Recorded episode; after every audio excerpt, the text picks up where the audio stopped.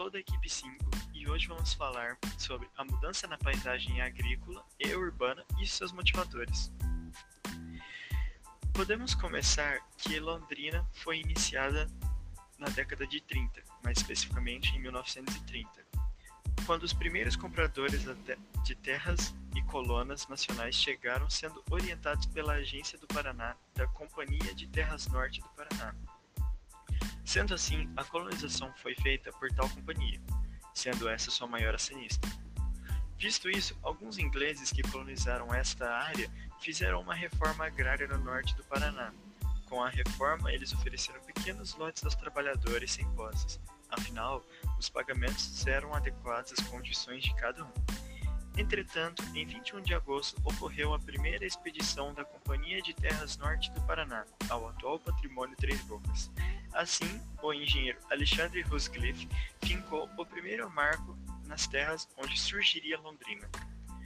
O setor industrial da cidade era apenas de café e cereais, tendo assim sua principal fonte de renda a agricultura, tendo um solo fértil e de alta produção agrícola. As realizações dos anos 40 foram a implantação de galerias pluviais, construções de escolas e as elaborações de planos urbanísticos, aumentando em grande escala a urbanização.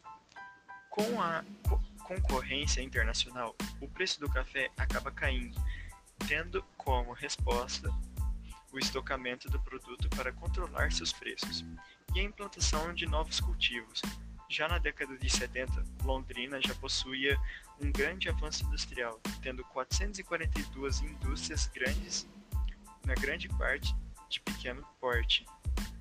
A agricultura deixou de produzir apenas café e agora possui uma agricultura diversificada, como plantio de soja, milho, trigo e cana-de-açúcar.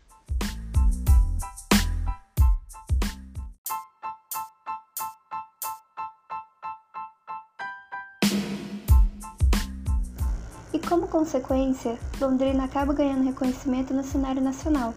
As primeiras redes de abastecimento de água em Londrina foram construídas pela Companhia de Terras Norte do Paraná e posteriormente ampliadas pelo Departamento de Água e Esgoto.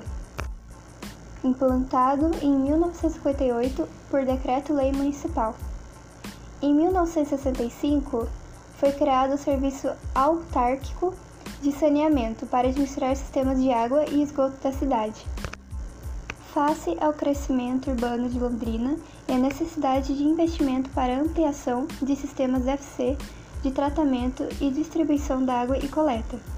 E tratamento de esgoto em dezembro de 1973, a exploração dos serviços foi concedida à Companhia de Saneamento do Paraná, Sanepar, que assumiu o compromisso de equacionar as necessidades da área de saneamento.